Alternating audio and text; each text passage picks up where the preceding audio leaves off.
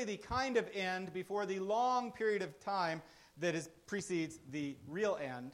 So it's not even mostly the end, right? what we're looking at is, is uh, an end time. Could, could we get that uh, PowerPoint, or not PowerPoint, slide I have up there? I have my little timeline here, and, and uh, we'll be looking at that in a few minutes. But just in case you're not sure on this, this section here is, is the millennium, okay? Uh, Battle of, of Armageddon was that right there. Seven year tribulation was there. So we really are, we're looking at the end time. But normally when we talk about the end, we're talking about this right here.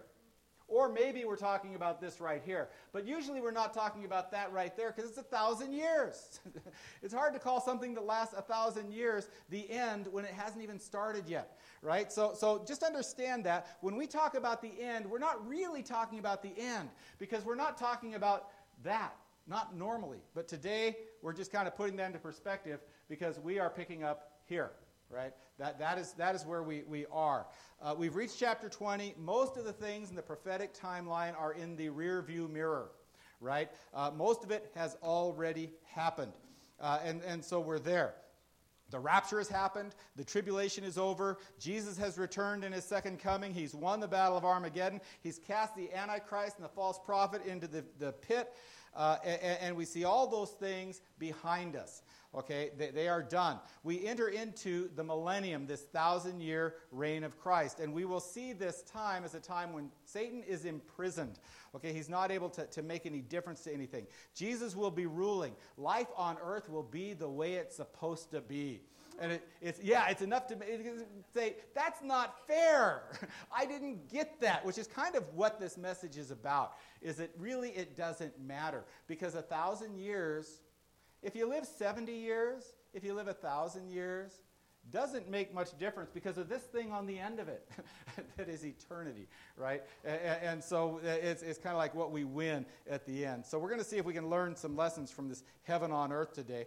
Uh, so I'm going to uh, turn the light on. We can leave that up there if it helps and, uh, and do that. But chapter 20, verses 1 through 3, Revelation. Uh, then I saw an angel coming down from heaven, holding in his hand the key to the bottomless pit and a great chain. And he seized the dragon, that ancient serpent who is the devil and Satan, and bound him for a thousand years, and threw him into the pit and shut it and sealed it over him so that he might not deceive the nations any longer until the thousand years were ended. After that, he must be released a little while. And so we find that this thousand years is, is the first thing that we see in this thousand years is that Satan is imprisoned. And, and if you're like me, the first question you ask is what? Only imprisoned? It's like, you got to be kidding me. What is that about? You know, at what point do we not do something? But he is bound. I mean, I, I love the way this puts it, right? Threw him into the prison and shut it and sealed it over him. I mean, he is, he is way bound in this bottomless pit. There is no escape. He is in solitary confinement. His ability to influence the world in any way will be gone for a thousand years, right? Talk about things being nice. But why a thousand years? What is this about? And it's, and it's really important to grasp because it, it affects our understanding of the whole millennium. We'll, we'll look in a minute at, the, at the, the different positions there are about what the millennium actually is. Uh, uh, but what's a thousand years about? And the answer is it's a prison term.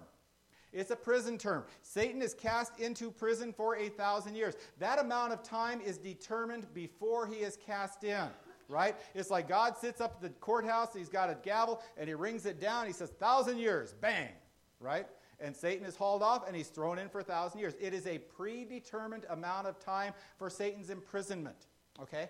We want to hang on to that because it makes a difference of understanding what the, what the millennium is and what it's all about, why it's going to last a thousand years. But, but we go, why not forever?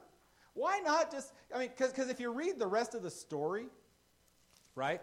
Uh, if, we, if we skip all the way down to verse 7, and when the thousand years are ended, Satan will be released from his prison. He will come out to deceive the nations that are at the four corners of the earth, Gog and Magog, to gather them together. Their number is like the sand of the sea. Uh, skip down uh, verse, verse 10 And the devil who had deceived them was thrown into the lake of fire and sulfur, where the beast and the false prophet were, and they will be tormented day and night forever and ever. So why not skip that middle step? you know, why allow him out to cause trouble again and knowing that he's going to do it and you're going to throw him in. It's already determined. We just read the story. It's as sure as if it had already happened, right? So why? Why go through the motions? Why do we put ourselves through this? And, and you know what? The answer is actually a lot different if we say, why doesn't God punish me yet for the things I'm going to do? go, Wait a minute. God God is actually, you know, God clearly knows what's going to happen because he had it written down. Satan is going to be released. He is going to lead the nations astray. He will be cast into the pit. So why give him the chance? And the answer is God clearly, uh, just because he knows what's going to happen doesn't mean he doesn't allow us to make it happen. Right? Why does God continually give us another chance? Right?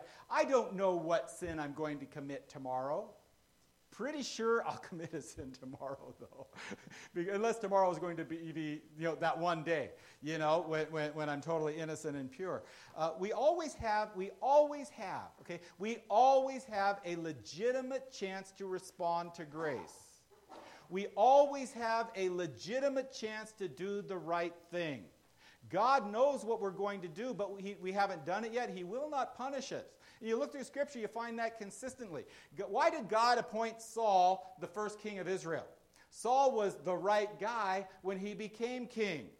About 30 years into his reign, he wasn't the right guy anymore. God knew that was going to happen, but at the time he was right. Right? We, we, see, this, we see this in Scripture, we see this in ourselves. We, we have a chance that the, the point I want to make is, is our chance to, just because God knows what we're going to do, doesn't mean our decision to do it isn't our decision. He's not compelling us to do. He gives, that's what, what he does. He allows us to do it. He doesn't punish us for what we're going to do.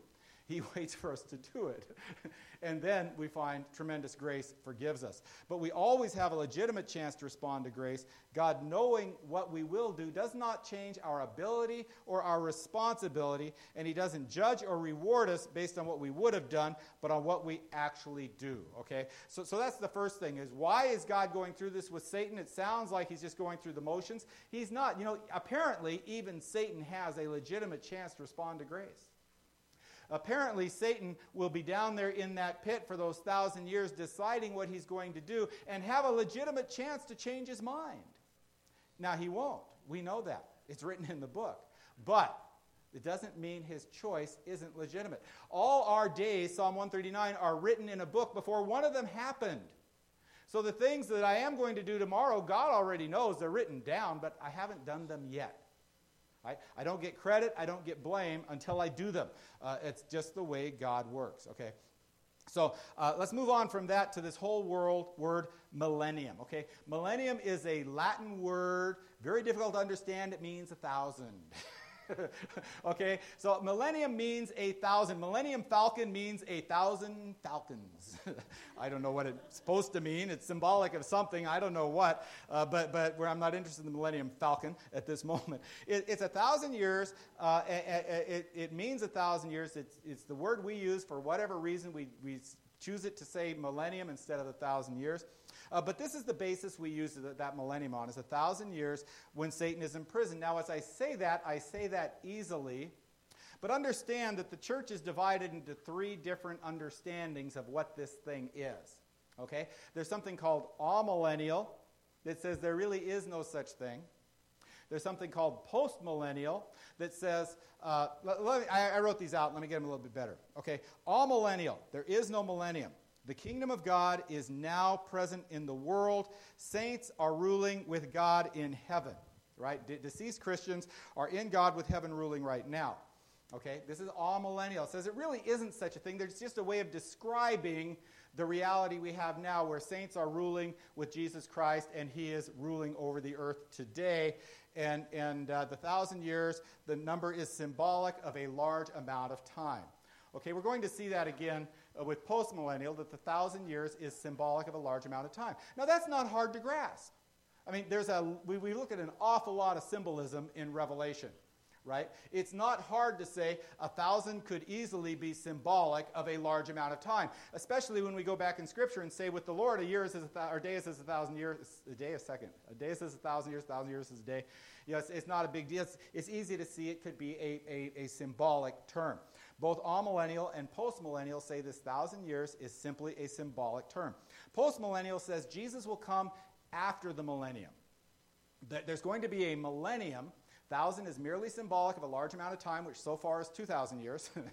It'd be a bi-millennium. Uh, and uh, so, so it's symbolic of a large amount of time, but the church is going to get the world purified and improved enough. Doesn't have to be perfect, just good enough that Christ finally decides, okay, it's good enough that I can return. Okay? Postmillennial says that's going to happen. So the thousand years is symbolic.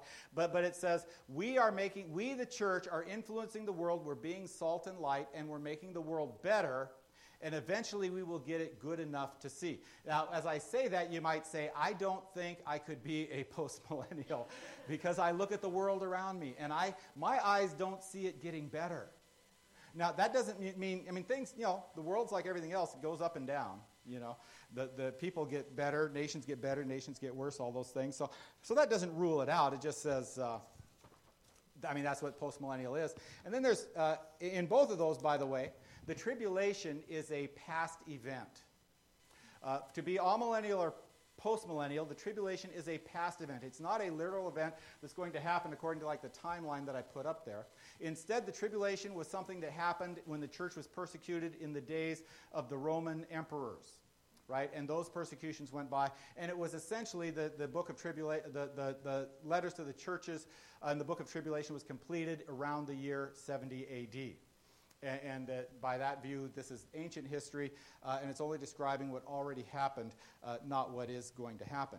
Premillennial, which is what you are hearing from me, and I think what most people here probably already accept, premillennial says Jesus will return before the millennium.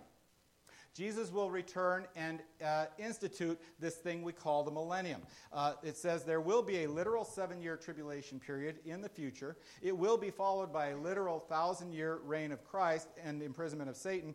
And the thousand years are not based uh, are not symbolic, they, there may be symbolism to them, but that's not their purpose. They are based on a literal number of years. Okay, why would you say that one's better than the others? Well, for one thing, uh, it, it allows for the most literal fulfillment of Scripture. It says these things that we've been reading, they actually mean what they sound like they mean, which, which may sound kind of smart alecky to say, but it acknowledges what Scripture says about these thousand years. These thousand years are a time of Satan being imprisoned. And if anyone thinks Satan is imprisoned right now, and, and is millennial or postmillennial, I have to say, what do you think this world would be like if he got out? Know? Uh, and, and besides that, Scripture calls, in, in Ephesians, we find that our, the description of people as those who, uh, let me read it, Ephesians chapter 2, um, because I'll do a bad paraphrase if I try to paraphrase it.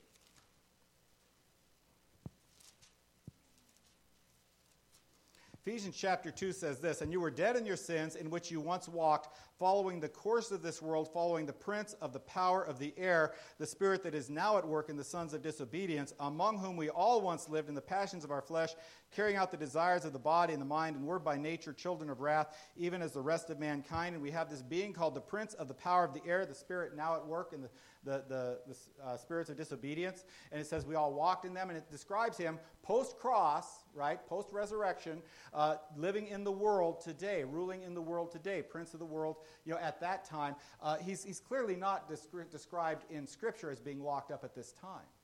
He is described as being on the loose at this time and even ruling at this time.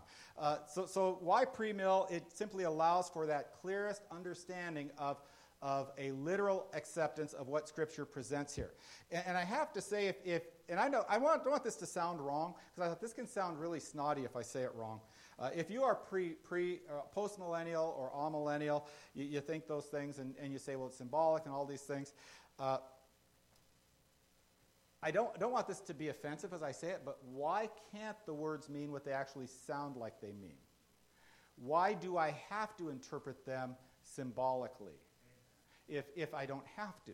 Uh, the, the, the most sure understanding, it's called a hermeneutic, rule of interpretation of Scripture, is when possible, let words mean what they sound like they mean.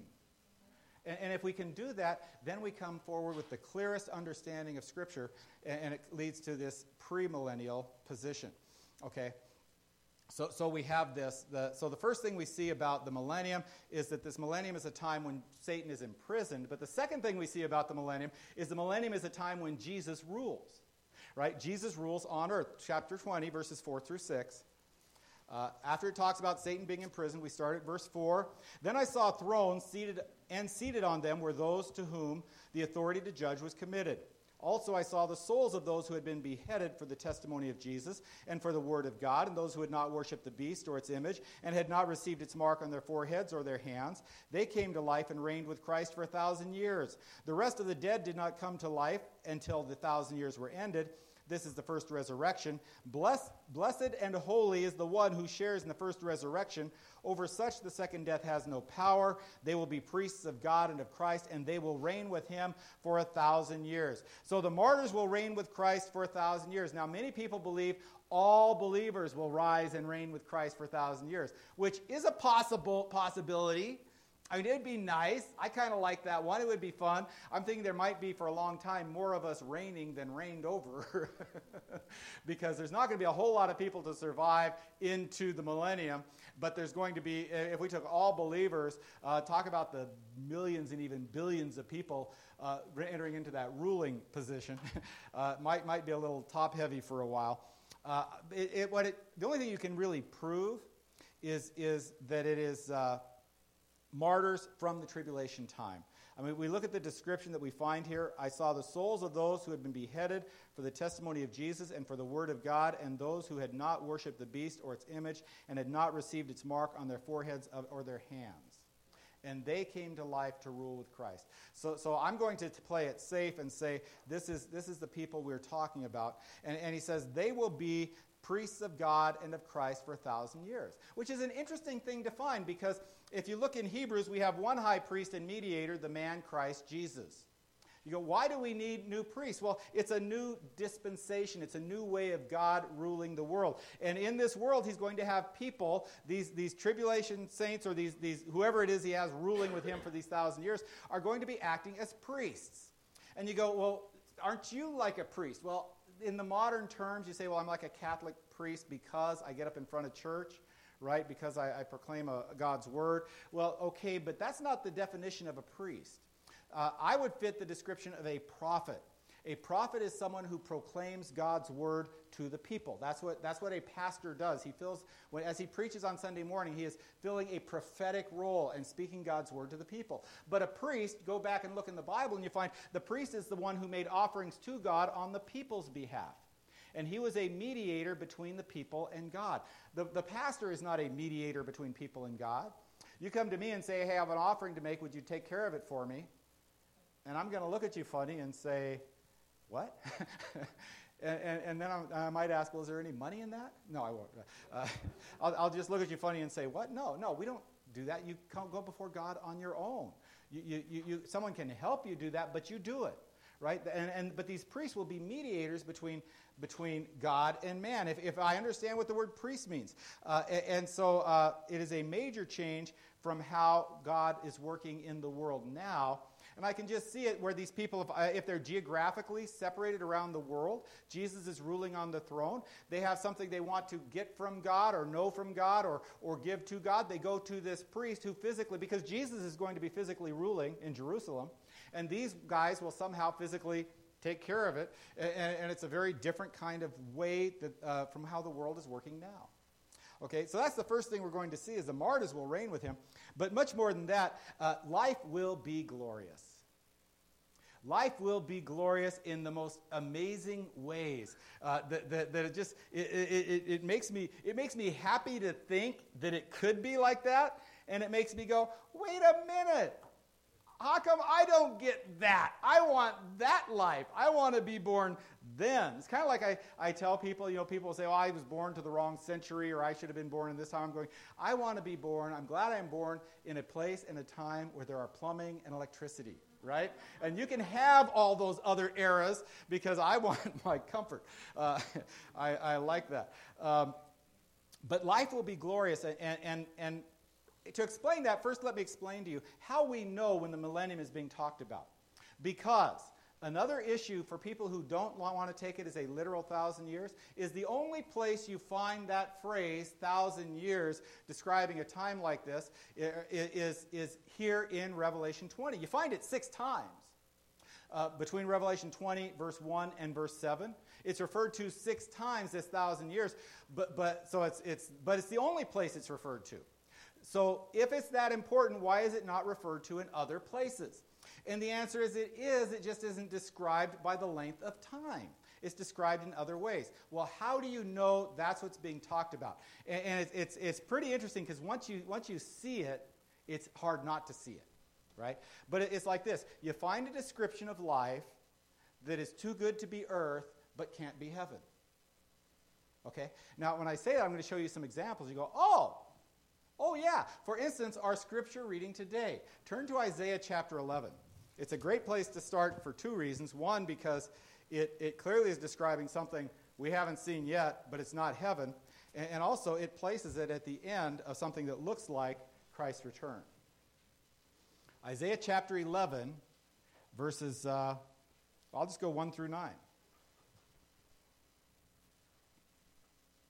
There shall come forth a shoot from the stump of Jesse, and a branch from his roots shall bear fruit.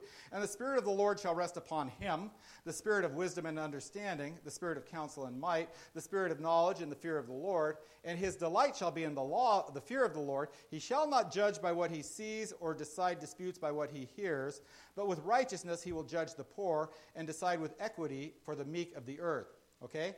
This will sound familiar if you were here last week as we were in Revelation 19 and he shall strike the earth with the rod of his mouth, and with the breath of his lips he shall kill the wicked.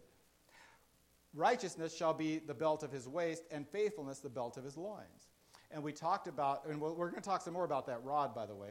But, but it, we, we, talked about Jesus returning, and, and, he's going to return to earth, his second coming, and it's going to be uh, an unpleasant thing for an awful lot of people.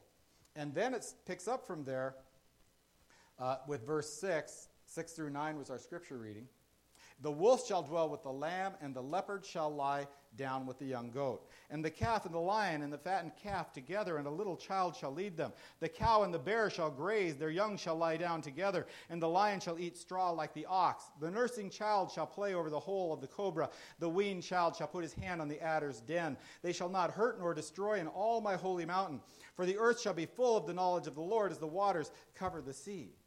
And we have this tremendous picture. You know, the, the wolf shall dwell with the lamb, the child shall put his hole in the adder's nest, but won't get bit. Right? Uh, these, thing, these things will all live, and the little child shall lead them. It's not saying he shall lead us. People often apply that that way, like a child shall lead us. No, he's leading the animals. Like, like if you ever picture, uh, uh, I always, when I think of uh, the jungles of India, if you've ever read Jungle Books, or, or if you've uh, ever watched uh, you know, one of those movies, or, or if, how many of you know Ringu? Of India's forest. Okay, a few of us know this story. It, it's a great mission story. It's a fun one. And it, it starts with this little boy running a race with his cow or, or, or, bull, water buffalo. And, and, and they lead them down to water. The little boy will walk among a herd of water buffalo, leading him down to the water. You go, you got to be kidding.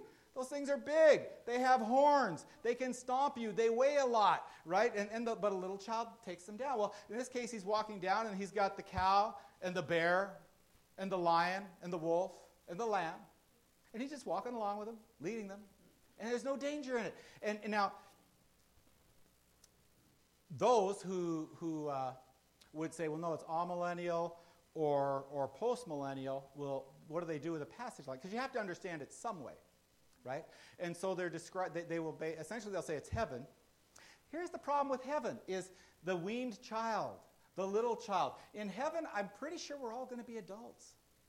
You know, uh, we're, we're, we're, if we are, if, if, if children go to heaven, children get saved, but he's going to make a new heaven and a new earth. We're going to be put on this new earth. And, and if you are a child, you know, if, if maybe, maybe if you get saved at, or, or, or, pass away at six, you know, one of those tragedies, uh, you, you appear in, in, this heaven at six. It could happen. So, so maybe for, for uh, you know, 15 years there'll be the little child? Or, or how many, I mean, how many years before the little child doesn't qualify anymore? It doesn't fit the description. It doesn't fit the description of heaven, but it's too good to be earth. And so they'll say, well, it's a symbolic time of great time of great blessing. Okay, well then here's my question. When have we seen that time? We haven't seen that time. This prophecy was, was given, right? Isaiah was written about 700 BC. Shortly after that, the northern kingdom of Israel was destroyed, taken into captivity. Hundred years after that, the southern kingdom of Israel was defeated and taken into captivity. Uh, they have, they've never seen this time.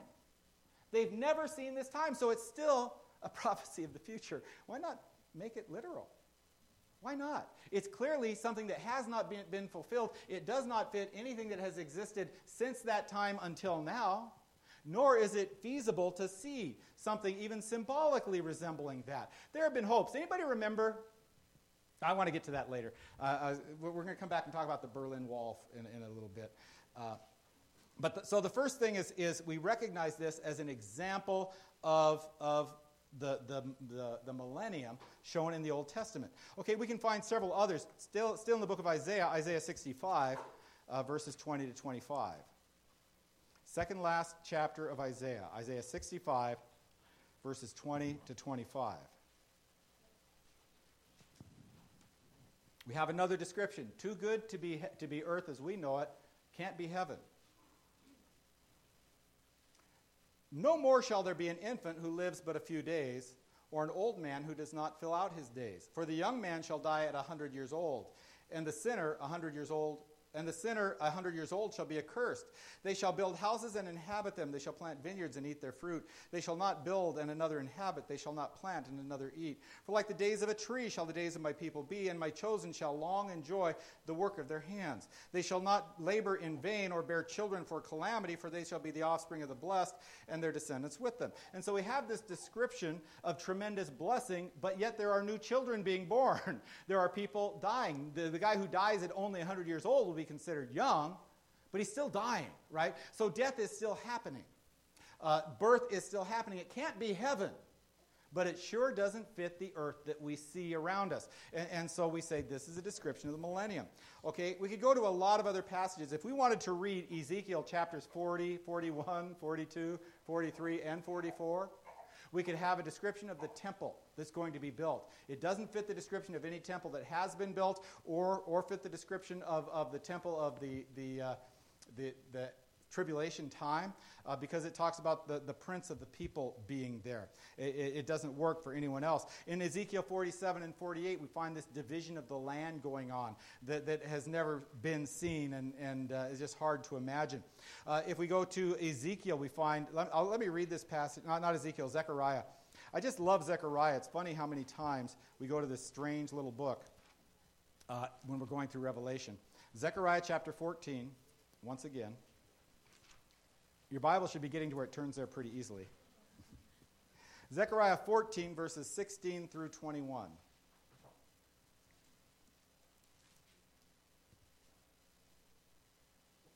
Then everyone who survives of all the nations that have come up against Jerusalem, talking about Armageddon, shall go up year after year to worship the King, the Lord of hosts, and to keep the Feast of Booths. And if any families of the earth do not go up to Jerusalem to worship the King, the Lord of hosts, there will be no rain on them. And if the family of Egypt does not go up and present themselves, then on them there shall be no rain, there shall be the plague with there shall be the plague with which the Lord afflicts, afflicts, the nations that do not go up to keep the feast of booths. This shall be the punishment of Egypt and the punishment of all the nations that do not go up to keep the feast of booths. And on that day there shall be inscribed on the bells of the horses, Holy to the Lord, and the pots in the house of the Lord shall be as the bowls before the altar. And every pot in Jerusalem and Judah shall be holy to the Lord of hosts, so that all who sacrifice may come and take of them and boil the meat of the sacrifice in them. There shall no longer be a traitor in the house of the Lord of the hosts on that day. Clearly, it's a description of a time that has not happened yet, but is not heaven right? Uh, it just it just doesn't work. So so you, you see my point is made pretty well. Uh, there, and there's quite a few of them. And if a passage doesn't fit earth as we see it, or know it, or have known it, and if it doesn't fit heaven, then we find a description of the millennium. So, so we start finding from these things uh, that, uh, that the millennium is described many times, and it will be wonderful. Uh, what do we see so far? Uh, we will live long. Uh, I say we, meaning they, because we aren't it, right? Uh, I don't care what your view of the, the rapture is, we aren't it. The only way you could possibly be it is if you're not saved and you survive. then you could be it. Don't make that a goal. Okay? Don't make that as a really bad goal. It's kind of dumb. Okay? Uh, so so uh, otherwise, we're not it. But they will live long lives. They will live healthy lives. They will live with Jesus ruling. They will live with Satan put away. Go, wow, I, I want that life. That sounds really good. But it won't all be fun and, fun and games either, because let's look at Revelation chapter 19, verse 15. And by the way, we're coming back to Zechariah. I should say that before you turn away. Was I too late? Sorry. I'm a bad pastor. yeah, Lynn says I knew that.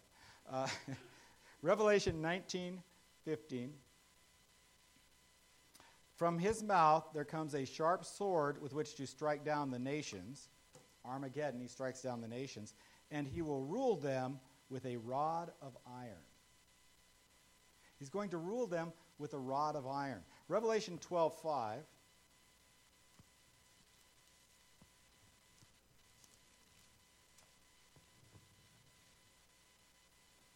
Speaking of this, is, and this is going back, if you don't remember all this, uh, just remember we covered it and made sense out of it all. Anyway, she gave birth to a male child, one who is to rule all the nations with a rod of iron. Right? This rod of iron is not a unique passage or unique to one passage. Psalm chapter 2. You may remember we've gone to Psalm chapter 2 many times. It's another place where your Bible should start opening itself. Um, if you've been doing this, turning to the passages. It's the, one of them I got this new Bible in the middle of. it doesn't open quite so quickly to some as others. Psalm 2, verses 7 through 9. I will tell of the decree. The Lord said to me, You are my son, today I have begotten you. Ask of me, I will make the nations your heritage, the ends of the earth your possessions. You shall break them with a rod of iron and dash them in pieces like a potter's vessel. And we find this iron rod. Uh, there, there's other passages. Isaiah 11, 4. Um, part of that same passage we were in in Isaiah, where we read about the millennium. He talks about ruling them with this rod of iron. So when you picture a king ruling on a throne, there's a golden scepter, right? And it's it, it, if your picture fits mine at all, and it's kind of got a, a bulb at the bottom, and it kind of expands as it comes up, gets a little bit wider as it goes up, and then it has, has a, a, a big oval or not oval, but round thing. I should learn my terms better. And then it's got like a, a ball on the top, maybe kind of open like a, a, a I want to say pomegranate, but I actually don't know what a pomegranate looks like. Uh, you know, uh, but it's, you know, it's got the, the bigger, and it's gold, and it's beautiful, and he's sitting there and he's ruling with this. And, and if he does anything with it, he doesn't, well, he doesn't do anything with it. It's just there. I mean, it's in his hand. He, you know, if, if, you go to the book of Esther, you know, the king holds out his, his uh, scepter to, to allow her to come in. But what does it mean when the king's sitting there with a rod of iron? I was going to bring in that bar today, and I forgot, spaced it out this morning. Dion knows the bar. It's about, it's about this size without a base on it, right? And it's steel. And I use it for all sorts of things. You know, I use it for tamping when I put in a post hole or something like that. I use it for prying things and I need some leverage on it. And, and uh, I never use it to hit somebody. Why don't I use it to hit somebody? Yeah, I don't want to go to jail. that would be a lethal weapon. He rules with a rod of iron. That's not that's a very different picture. Right? We don't have the Burger King king sitting there with a smile on his face and a golden scepter. We have Jesus Christ standing there with a rod of iron ruling people with a rod of iron. Well, Proverbs, even I lost my place in Zechariah now. uh, Proverbs tells us what a rod is used for. Proverbs 10. See, did I hear you say "whack whack 'em? oh, okay. Good. It's good. Good word. I like that word. Um, Proverbs 10, verse 13.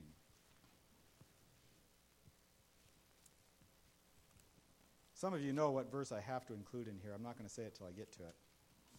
Proverbs 10, verse 13. On the lips of him who has understanding, wisdom is found, but a rod is for the back of him who lacks sense. According to Scripture, what does he do with a rod? Right? Proverbs 14, verse 3. And, and these, this is not what you call exhaustive. I could have hit, you know, I could have just kept going. Proverbs 14, verse 3. By the mouth of a fool comes a rod for his back, but the lips of the wise preserve them. Right? Proverbs 23, 13, and 14. I have it written down, so I don't have to turn there, but it's my favorite. Do not withhold discipline, discipline from a child. If you strike him with a rod, he will not die. If you strike him with a rod, you will save his soul. From my version is so clean, it says Sheol. I like my old one. You shall save his soul from hell. You, know, you just put the emphasis. It doesn't work. Sheol. You know, it's it's uh, it's lost, right? Uh, Jesus is going to rule with a rod of iron. In other words, you mess up during the millennium, he's going to smack you back into line. But that's what that, that's Steve's translation of it. How does it work? Zechariah. Finally, we go back to Zechariah. You thought I was lying, right? Zechariah chapter 14, verses 16 to 19. We actually read it already. But recognize this. Then everyone who survives of all the nations, so, you know, there's survivors to the, of the Battle of Armageddon. They're not, the, the people who go to battle, there's no survivors, right? They're all dead. But there's, you know, not everybody's going to battle. Some people are too old, some people are too young, some people are too, too sick. Uh, I, I, imagine there's people home with babies, things like that. I don't know. But, but not everybody goes to war. Some people stay back. The survivors, there will be survivors. Then everyone who survives of all the nations that have come up against Jerusalem shall go up year after year to worship the Lord, the King of hosts, the Lord of hosts, and keep the Feast of Booths. So I don't think every single person is going to, might be something like the Muslim, uh, what do they call it where they go to Mecca? The Hajj? pilgrimage, yeah, so something like that. And everybody will eventually do it. It'll be like a, a thing like, you know, next year I'm going to, to Israel to do this kind of thing. Everybody's going to do it. Every nation's going to send people. And if any of the families, verse 17, of the earth do not go up to Jerusalem to worship the king, the Lord of hosts, there will be no rain on them. And if the family of Egypt, he picks on Egypt, does not go up and present themselves, then on them there shall be no rain. There shall be the plague with which the Lord afflicts those nations that do not go up to keep the Feast of Booths. Right? And, and so they're, they're going to be honoring, and if they don't, they're going to be punished. Okay? Doesn't mean he's going to come out with a stick and beat them, even a, you know, metal iron pole and beat them. But it does mean, it, just like, by the way, I'm not in favor of beating your children with large sticks, okay? even, even though I love the sound of that verse, that's not something I recommend you do. But I do recommend you discipline your children, right? Uh, well, what's he saying here? He doesn't discipline them by coming out and beating each Egyptian with a stick, but he does send a plague. He does send a famine or a drought on the land. And, and by the way, how many times is Egypt going to miss the Feast of Booths? Once. yeah, once. Maybe not that, because maybe they'll actually read this and say, uh uh-uh, uh that ain't us. But somebody's going to miss it once. And somebody's going to learn a lesson. Probably everybody's going to learn a lesson, right? And so people will be good. It won't be fun and games, but people will learn and people will behave. And I think after year five of the millennium, people will have it figured out. And they'll be living really good lives, and everything will be really nice. But, but then this amazing thing, and we're not getting there till next week. The first time Satan is led out of that pit, he leads the nations astray, and they turn against God. You go, how could that be? How, these people are going to have uh, at least a culture of a thousand years of Christ reigning and life being good. As, as I mentioned, uh, the, the Berlin Wall. Um, some of us here don't remember that. That was, was it 88 or 89? The, the Berlin Wall came down. I think it was 89. Uh, and uh, when the Berlin Wall came down, one of the things that they were talking about on the news was the peace dividend. I don't know if you remember that, those of you who were, are old enough like me. If you're old enough to remember, you might be old enough to forget. but they were talking about the peace dividend because they said, now there will be no more war. We don't need to pour all that money into the military. We now get a peace dividend. That money will go into our own coffers. It will benefit us in so many ways, and we will prosper. Really nice thought. But what happened? Well, since then we've had Desert Storm, We've had Desert Shield. We know these nations named named Afghanistan and Iraq and Iran, right? We, we sit there and look at North Korea and wonder what and when is something going to happen there. And, and we look around the world and we haven't had a peace dividend. During the millennium, there will be no war. I mean, think of what that does for the economy. You know, think about how much less in taxes are going to go to support military when you don't need a military. Wow. I mean, the, the, the, peace dividend will be there. There will be, there will be long lives. There will be good health. There will be, I mean, just the tremendous amount of blessings the world is going to experience. It's, it, we, I don't know that we can imagine the prosperity that's going to go on in the earth at that time. It, it, it's going to be an amazing thing. Right? I, I, I wrote down a list. Lives will be long, animals will not be dangerous, there will be no war, Jesus will rule on the earth, life will be what it was meant to be Eden returns.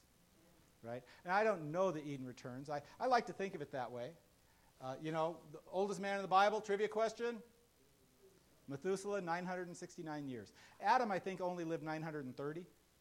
Yeah, you know, and you have all these ages in the 900s of years. It, all, it, all it says is the young guy is going to die at 100. It doesn't say how long the old guy is going to live. But there might be people who survive the entire thing. Right? How could they possibly turn against Christ? It, it, it's, it's mind boggling, but that's going to happen. But that's actually going into next week's message. we can almost feel cheated. Why can't I live in a time and a place where 100 is young? I mean, have you ever thought, boy, if I had the energy I had when I was young? I know you young people, you don't even understand that we understand. We're just too old to do anything about it. but if we were still young, we could school you on a couple things. Why can't I live when there is no war? Isn't that the beauty pageant's wish every year? You know, and world peace. They, they, if they don't say that, they don't win. I would like to live at a time when dogs don't bite. I was talking with a guy the other day about dogs. I told him about the time when I visited this little old lady that had this cute little yappy dog that on the way out bit me right here. And she was blind, so she didn't know. And I didn't want to let her know. So I just walked on out. Fortunately, he let go. I want to live in a time when dogs don't bite. You know, fortunately, it was a little gummy thing. It didn't hurt much. I want to live at a time when I don't have to be afraid for my children. Imagine that. Not, not only because of all the dangerous people out there, but the dangerous animals out there. Right? Your kids, you can send them out in the morning and they'll come home at lunch because it's lunch. And then you can send them out again. Which doesn't mean, by the way, kids, we don't love you and like to see you. but, but I think of, I remember when I was a kid and I had the freedom to roam about when and as I chose and, and the amazing freedom I had. And, and even then, you worried. I mean, I remember when we threw rocks at that bee's nest. there's, there's always reason to worry, but there won't be. There won't be, right? Wow. All those things are nice. But you know what? If you're not careful, they're a distraction. Because when we have too much heaven on earth, we forget that we need heaven. We forget that. Uh, the, the most important thing now is going to be the most important thing then. We need Jesus Christ. What will be the most important thing for them? They need Jesus Christ, except you know what? They won't see it because they have it. You know what makes you not appreciate good, good home cooking? When you have it all the time. Yeah. Because I have good home cooking, and then when, thank you. but when there's a restaurant and they advertise it as having good home cooking, I want to go someplace where the food is unhealthy. You know, where, where they soak that much butter into the bread before they serve it to you. Because good home cooking doesn't do that. Sorry. I'm getting, I'm getting the evil eye here. she does. And, and when a restaurant comes out that advertises good home cooking, I go, why would I want to live there or go there? Well, I, I get that already. I have good home cooking. Uh, and, and you know what's going to happen, I think, during the millennium? is people are going to be so spoiled with Jesus that they don't think they need Jesus. They're going to take him for granted. Well, how could I say that? Because somehow Satan leads them astray at the end. In the meantime, a thousand years with Jesus or eternity with Jesus. The, whether, how long our lives are and what the world is like around us while we live here is pretty irrelevant in the larger scale of things. Thousand years is nice, eternity is better. Sounds like a song, right? Life is good, eternal, life is better. Okay, I'll stop singing. You're welcome. That's what Jesus gives us. He will offer it then for those who are smart enough to accept. Praise Him for the life you have now. Make sure you have Jesus in your life now. Let's close in prayer.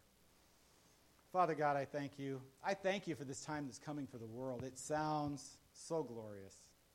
Lord, I thank you that for, for what you do for people and the blessings you give. But I thank you most of all for the gift of eternal life. Lord, life forever with no problems with you. I thank you for what you offer us. I thank you for what you give us. I thank you for the ability to come to you by faith.